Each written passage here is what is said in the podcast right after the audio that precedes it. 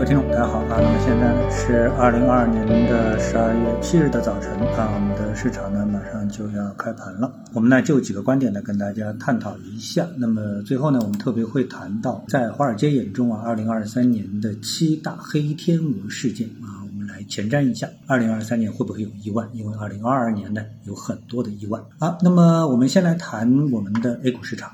那 A 股市场我们说了，我们的整个的一个大的基调呢，就是基于。我们的后疫情时代的经济复苏的一个乐观的预期，那复苏的信号是不是强烈呢？我们看到有这么样的一个新闻：三亚的机票酒店预订啊是暴涨三倍，多地机票预订翻倍增长，旅游股纷纷飘红。这个呢就是我们所看到的一个信息。十二月五号的晚上呢，三亚新冠病毒的防控办发通告称呢，即日起对外省。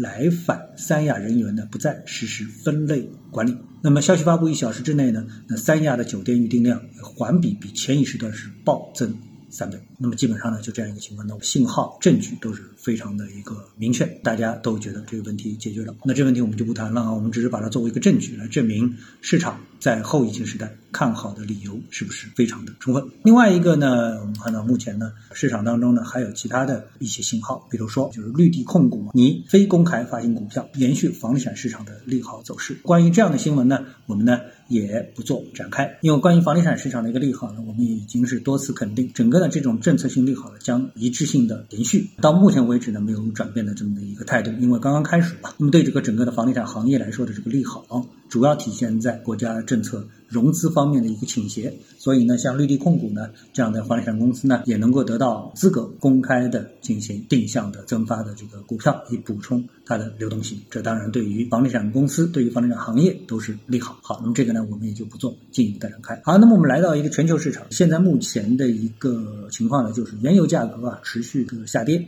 美元呢也是下跌。那么这个呢，也是符合啊整个的金融资本市场的炒作。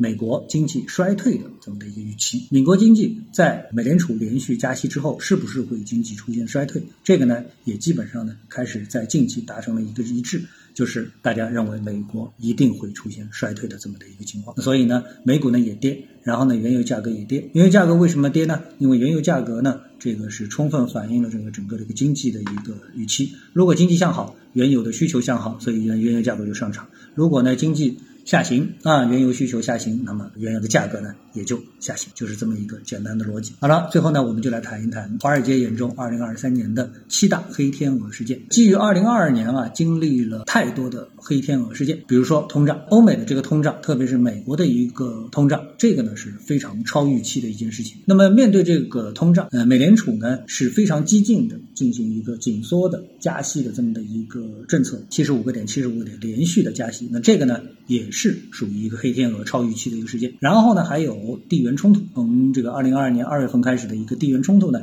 引发了多国的能源危机，这。也是一个超预期的一个事件。那么在比特币世界当中呢，最大的或者是排名第二的交易所的倒闭，也是一个超预期的黑天鹅事件。这些超预期的事件呢，使得让我们可以感受到，金融市场或者说在整个的一个地球的范围内出现超预期的黑天鹅事件呢，并不是一件非常态的事情，而反而是一件非常正常的事情。但这些事情呢，对我们的金融资本市场、股票市场呢，会产生直面的非常大的一个冲击。所以呢，大家呢能够预先的去想象一下。多少呢？还是有些帮助的。当然了，我个人认为啊，之所以它是黑天鹅事件，往往呢就是出人意料。绝大部分人，甚至于没有人能够预料到的事件，才是黑天鹅事件。如果你能想到它的一个可能的一个发生，那就叫预测啊，那就可能就不叫黑天鹅事件。但是呢，呃，如果说超出了大部分人，我们不能说绝大部分人，大部分人的一个预期，那么我们就暂时把它确定为是可能的黑天鹅事件。有哪一些呢？华尔街是这么来说的：第一，可能来自于美联储。啊，美联储和今年的这个紧缩的道路上飞速前进不同，美联储呢在二零二三年或将一百八十度转变立场，迅速的转向宽松立场，有没有可能？非常有可能，这个可能性也是非常大的啊。因为呢，如果说这个美国经济啊超预期的陷入到了经济衰退，这种恐慌从科技企业蔓延到地产、零售、工业和金融业，怎么办？美联储就不得不再次启动降息或者是量化宽松来扶持经济，这个可能性也是非常大的。因为美联储也经常干这个事情。这是第一只黑天鹅。第二只黑天鹅呢，如果说是黑天鹅，也可能说不是黑天鹅，什么呢？就是油价会不会跌到四十美元？因为经济的衰退，那么使得原油的价格也出现大幅的下挫，所以这个呢，我认为啊，它并不是属于这个黑天鹅。如果说这个经济衰退的话呢？它是必然可能会大概率发生的事情。好，第三只黑天鹅呢，就是比特币。比特币会不会再次出现暴跌，跌破一万美元？我们因为现在呢，比特币呢是一万七千美元。因为 FTX 这个交易所的崩盘，它是全球第二大的比特币交易所啊，出现的一个崩盘倒闭，导致呢整个加密货币市场啊，它的受信任度啊又大大的降低。当然，从目前的市场来看，这种降低也并不是绝对的明显。但是如果说市场啊这种不受信任进一步加剧的话，那很有可能呢，比特币呢会。下跌到一万美元之下，甚至于到五千美元。但是这种下跌是不是属于这个黑天鹅呢？我个人认为倒也不至于啊。为什么呢？因为在历史上啊，比特币的这种大幅的波动性。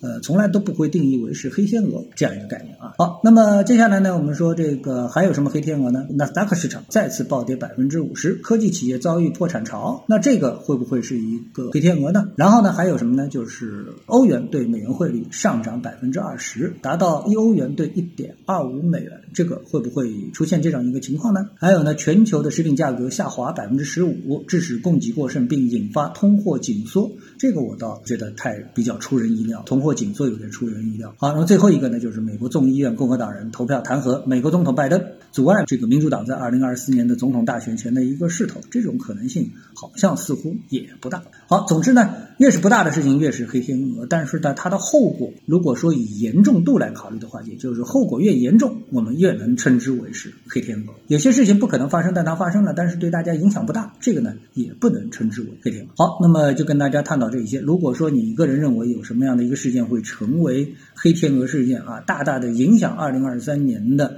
中国股票或者是全球金融资本市场的稳定性的话，那欢迎你呢也在我的留言区呢给我来留言啊。今天节目呢就到这里啊，那我们在周四晚间七点半会做一次直播的节目，欢迎你到时参加。好，那么今天呢我们就跟大家探讨一下，各位有什么想法或者是感受的话呢，欢迎在评论区里呢一起的交流，也希望各位呢是多多点赞、转发、订阅我的频道专辑啊。我们下期的节目时间再见。